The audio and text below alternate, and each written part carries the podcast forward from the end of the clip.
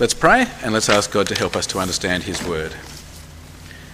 Our Father, we thank and praise you because you are the one true God and you have given Jesus to live and die and rise again for us, that we may be part of His kingdom. We pray, Heavenly Father, that you will help us to understand what your word says tonight about Jesus and you help us to put into practice what we learn that we may live as worthy citizens of Jesus' kingdom. We pray it in His name. Amen. Uh, some of you may know this magazine.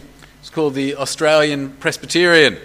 Um, it's quite an interesting magazine, but one thing that uh, they do in this magazine each year is they give a list of the Presbyterians who were honoured in the Queen's birthday honours list. Um, so it tells you about the Presbyterians who are being worthy citizens of the British Empire. So, for example, in last year's honour list, we had Professor Bruce Mansfield for service to education, Mrs. Lucy Jamon for charity service in Gloucester, Mr. Ronald Pilkington for community and church service. Uh, here are Presbyterians who are being honoured for worthy citizenship. It's even, hap- even happening in our own congregation. Uh, a famous member of our church, who's here this evening but who won't give me permission to use her name, was on the front page of the North Shore Times just the other day for her charity work. Worthy citizens. it's nice to be anonymous, isn't it? this part of Paul's letter to the Philippians, uh, it's about being worthy citizens but not citizens of the British Empire, as good as that may be. This passage is about being worthy citizens of the kingdom of Jesus Christ. Now, do you remember what we're up to in the letter? Paul has been explaining his situation to the Philippians. Remember what John said to us last week? Do you remember what Paul's situation is? You know where he is? He's in he's in jail. Okay, we don't know exactly where. Maybe Ephesus, maybe uh, Rome, but he's in jail in chains. Uh, but uh, how's he feeling? How's he feeling about being in chains? He's rejoicing about it, isn't he? He's rejoicing for a couple of reasons. He's rejoicing because he can still tell people about Jesus. In fact, he's got a captive audience. He's got guards chained to him each day, prisoners in prison with him. They can't get away. They have to listen to him as he explains the gospel. He's also rejoicing because as he's in jail being brave, it's inspiring other people to be brave. We also saw Paul thinking about his future. He doesn't exactly know what's going to happen. Maybe he's going to get executed. Maybe he's going to be released. But either way, Paul says, I'll rejoice. If he's released, it means he can get to tell more people about Jesus. If he's executed, it means he gets to be with Jesus. It's win win for Paul. So that's Paul's situation. He's in jail. Now, in chapter 1, verse 27, he turns to the church in Philippi and he says what he wants them to do. Now, this is the first command of the letter, where he tells them what he wants them to do, and it's quite central to Paul's purpose. So let me give you a very literal translation of verse 27. I've put it on your outline. This should be familiar to those of us who went to men's convention because we looked a lot at this at men's convention. Here's my translation of verse 27. I've had to use a made up word. I've copied uh, John Dickson from men's, men's convention with this word. So you can see where I am on the left hand side, halfway down. Here's the command of verse 27 One thing citizenize worthily of the good news of Christ.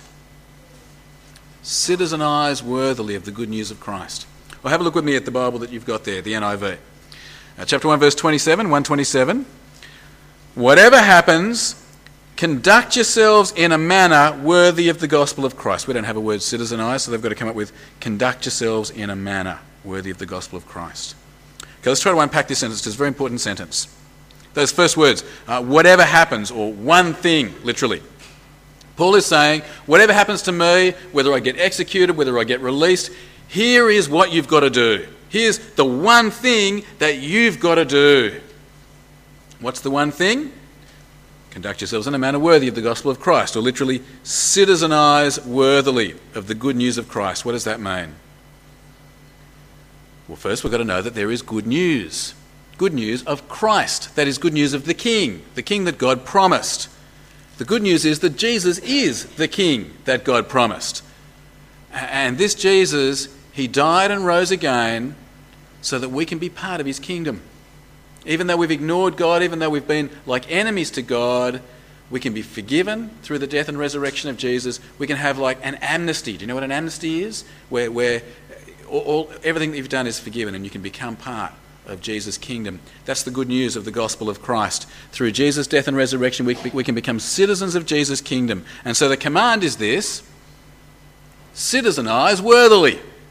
But be a worthy citizen, be a, a good citizen of King Jesus' kingdom. Conduct yourselves in a way that's appropriate as a subject of Jesus.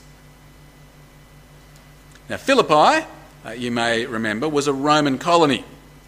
And in this Roman colony, uh, there was a lot of emphasis on the emperor Caesar.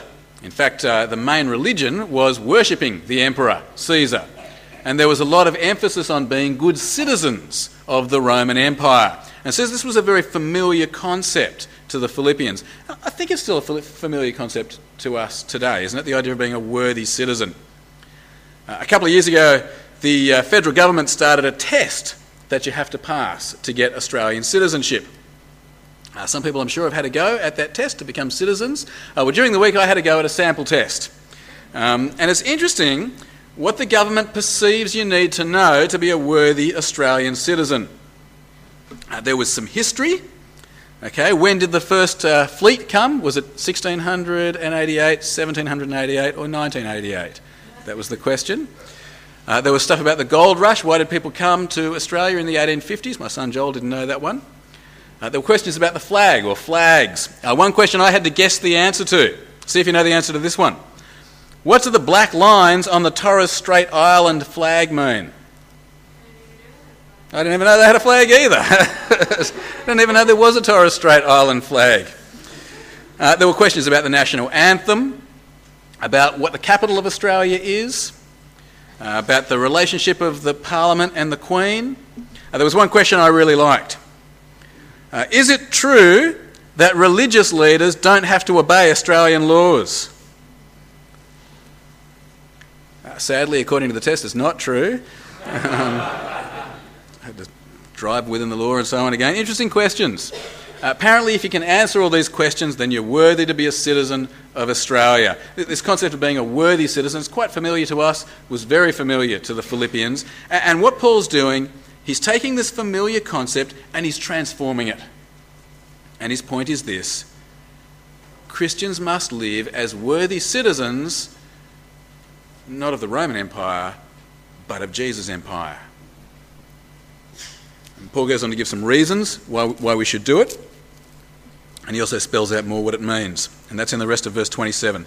Uh, the first reason to live as a worthy citizen is, is so that Paul will be encouraged um, so that uh, he'll know that his labour hasn't been in vain. Verse 27 Conduct yourselves in a manner worthy of the gospel of Christ. Then, whether I come and see you or, or only hear about you in my absence, I will know that you stand firm in one spirit, contending as one man for the faith of the gospel, without being frightened in any way by those who oppose you. Okay, so there's the first reason, so that Paul can be encouraged. Do you notice also there that he spells out more of what it means to be worthy citizens of Christ's kingdom. Uh, nothing to do with history or flags. Can you see what it means? Uh, the first bit there, it means standing firm. Can you see that? That is, you, you don't move. You keep on trusting in Jesus. You start off trusting in Jesus and then you keep on trusting in. You don't walk away from trusting in Jesus. You just stand firm. You keep on obeying Jesus. You don't walk away from obeying Jesus. You stand firm. Can you see that Paul says how you stand firm? You stand firm together in one spirit. We need each other. We've got to be a team.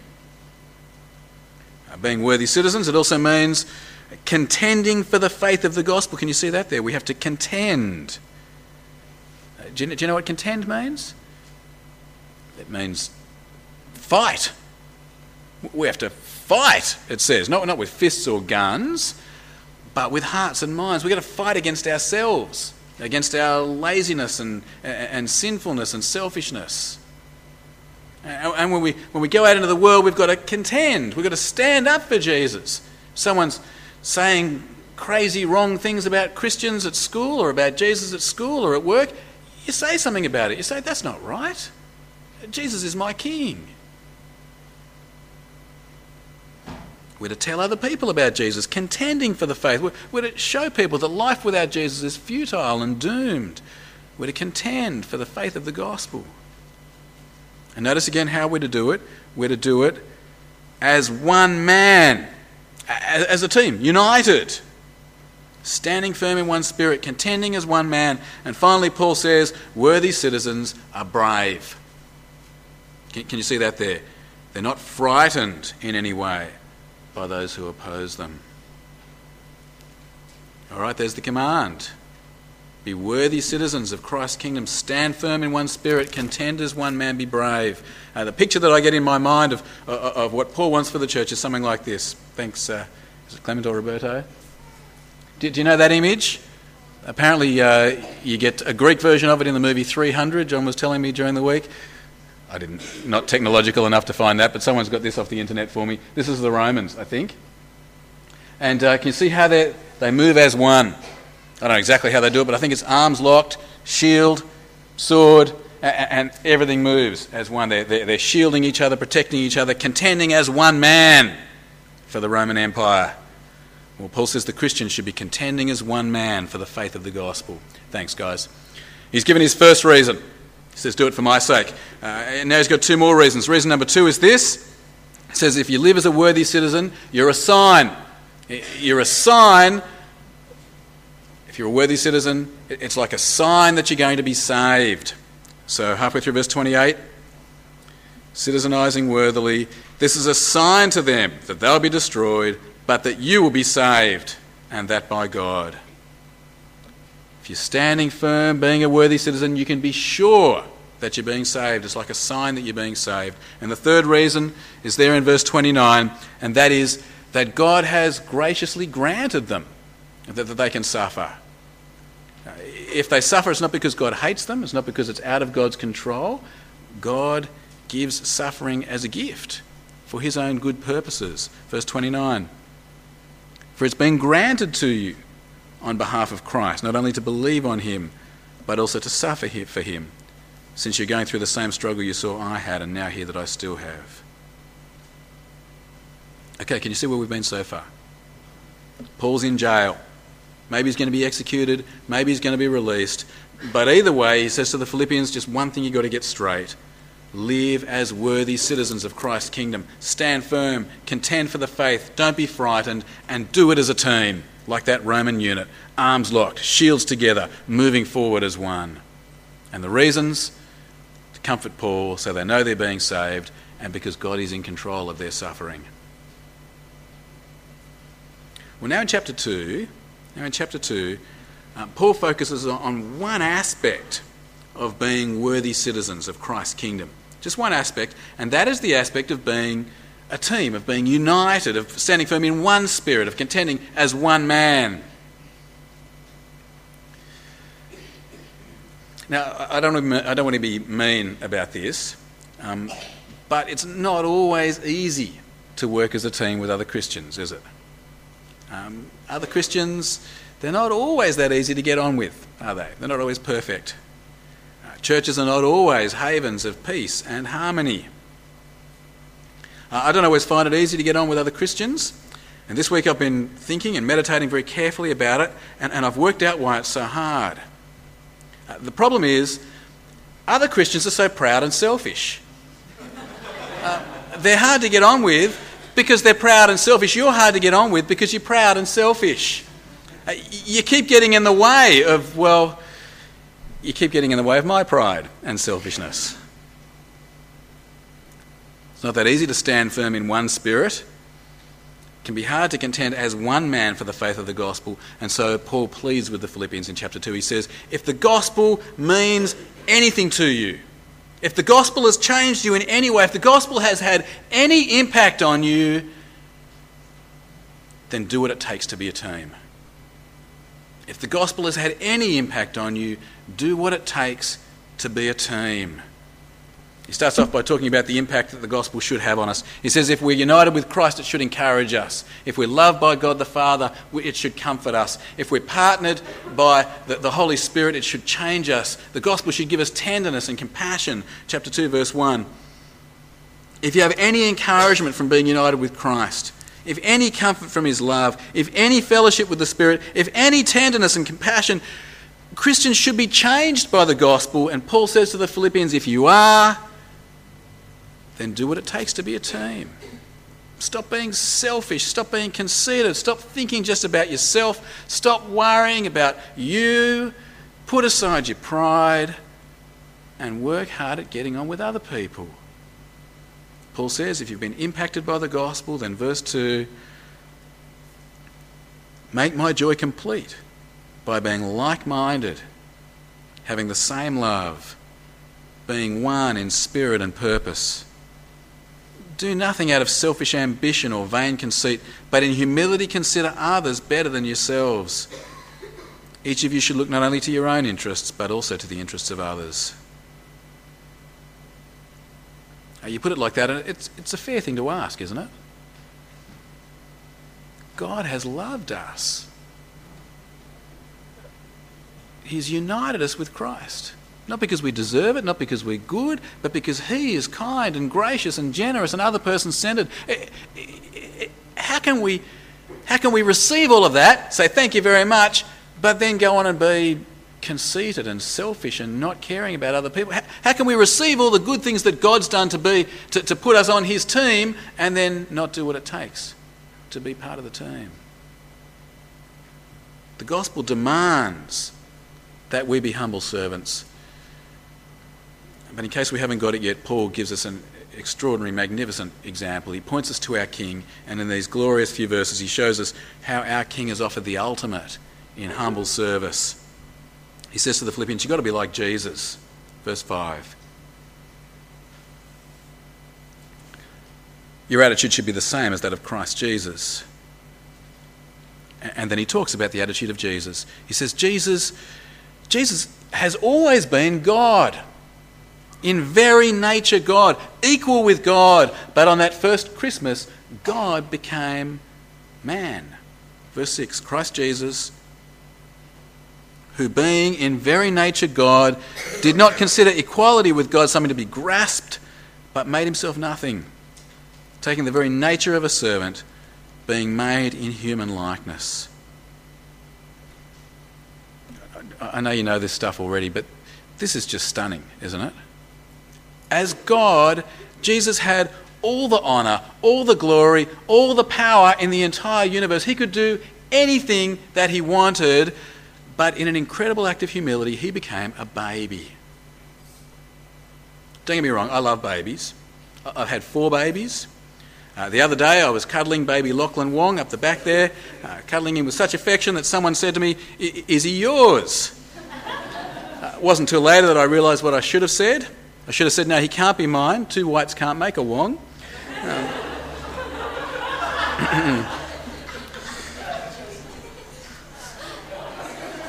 I do love babies, uh, but the fact is, Lachlan, just close your ears for a minute. The fact is, babies are thoroughly useless. They can't do anything. They just lie there and cry and poo and puke, often all at the same time. They're completely useless. Jesus was in very nature God, able to do anything, all power in the universe, and he became a crying, pooing, puking, helpless baby. Didn't end there.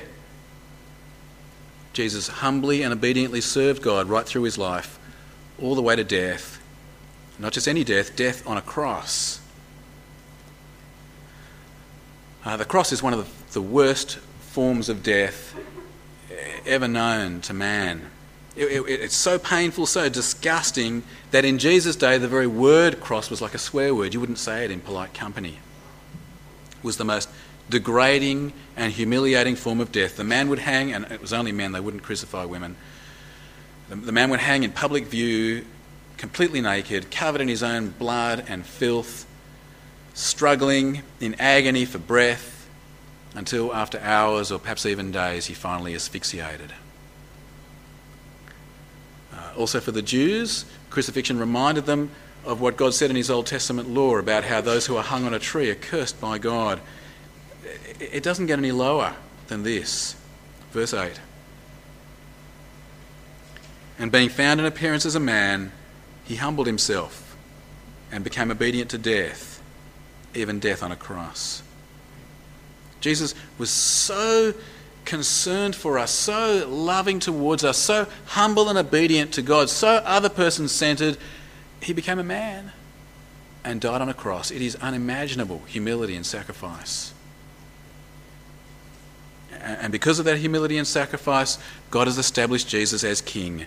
He's given him the title Lord. He's made Jesus king of the universe, and a day is coming when every creature will have to accept that Jesus is Lord. Every creature will have to bow the knee, whether, whether they like it or not. Verse 9. Therefore, God exalted him to the highest place and gave him the name that is above every name, that at the name of Jesus every knee should bow, in heaven and on earth and under the earth, and every tongue confess that Jesus Christ is Lord to the glory of God the Father. Again, I know it's a familiar story, but that's an amazing story, isn't it? It's a stunning, unique story. More than just a good story, that is a compelling argument. How can you be a follower of this Christ and then be selfishly ambitious? How can you follow this Christ, say, He's my king, and then be vainly conceited? How can you follow this Christ and then not care about other people? How can you follow this Christ but then be too proud or too lazy to do what it takes to get on with other Christians? How can you be a follower of this Christ and then not do what it takes to be a team with his people? You can't, can you? I mean, we can and we do, but we shouldn't, should we? We need to have the same attitude as Jesus. We need to be humble and obedient. We need to do what it takes to work together as a team. Well, friends, um, Presbyterians and members of our church keep getting recognised as worthy citizens of the British Empire, and that's a good thing. But as we come to the end of this passage, I need to ask you a question. Are you a worthy citizen in Jesus' kingdom? Are you a worthy citizen in Jesus' kingdom? I guess the first question to ask is Are you a citizen in Jesus' kingdom? Do you have citizenship? You can have it, you know. You can be a citizen in Jesus' kingdom. Doesn't matter what you've done, doesn't matter who you are. None of us are good enough in ourselves to be citizens of his kingdom, but none of us are so bad that he can't forgive us and offer, offer us amnesty. This is why he did what we've just read about. This is why he humbled himself and died on the cross to take our sin away so we can be forgiven, so we can be welcomed into his kingdom.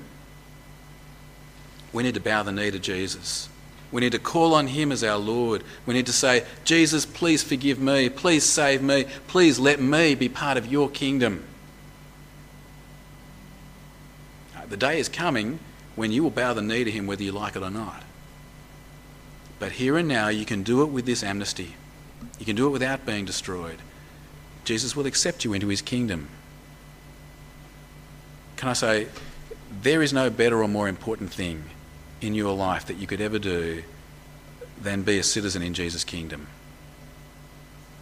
Not even death can take away this citizenship. Make sure you've got it. Uh, if you are a citizen in Christ's kingdom, then the next question is this are you being a worthy citizen? Are you standing firm? Are you contending for the faith? Are you being brave? It's not always that easy, is it?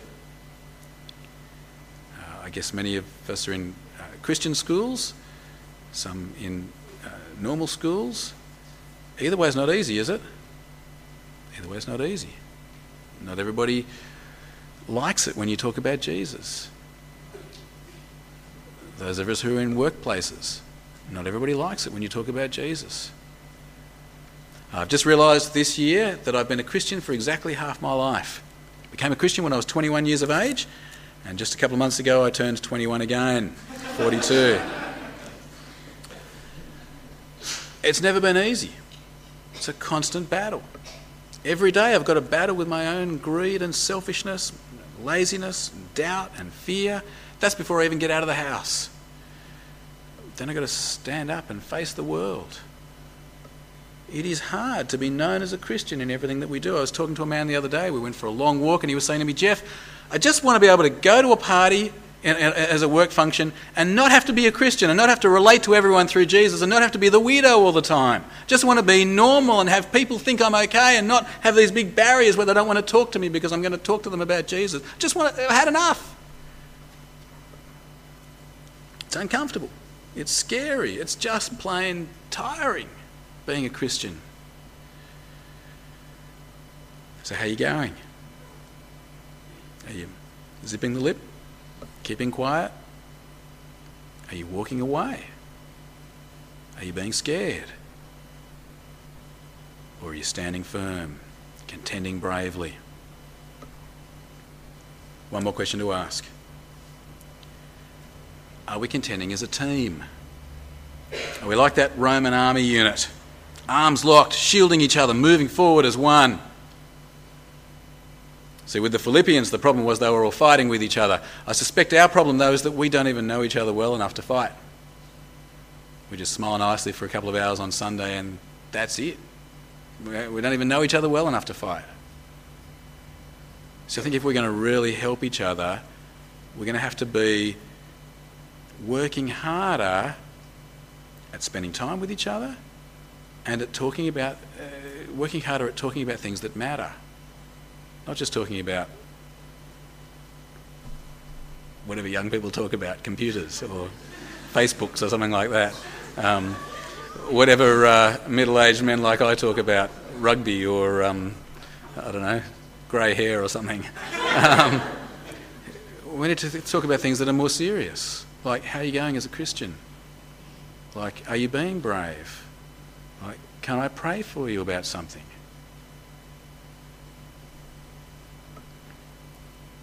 It's hard, it can be embarrassing, other Christians can be difficult. But I'm glad Jesus didn't give up on us. I'm glad he didn't say, oh, it's just too embarrassing. Glad he didn't say, oh, it's all too hard. Friends, there's good news. Jesus is King. We can have the privilege of being citizens in his kingdom. Let's citizenize worthily. Let's pray. Father and our God, we thank and praise you for the Lord Jesus Christ. We thank and praise you that He's done everything it takes for us to be citizens in His kingdom, forgiven and cleansed and with you forever. We pray, Heavenly Father, that you help us to trust Jesus, to submit to Him as our Lord, to stand firm, and to contend together so that we keep on standing firm all our lives. We pray, Heavenly Father, that you help us to have an impact on the people around us. Help us to be humble, other person centered like Jesus. And we pray it in his name. Amen.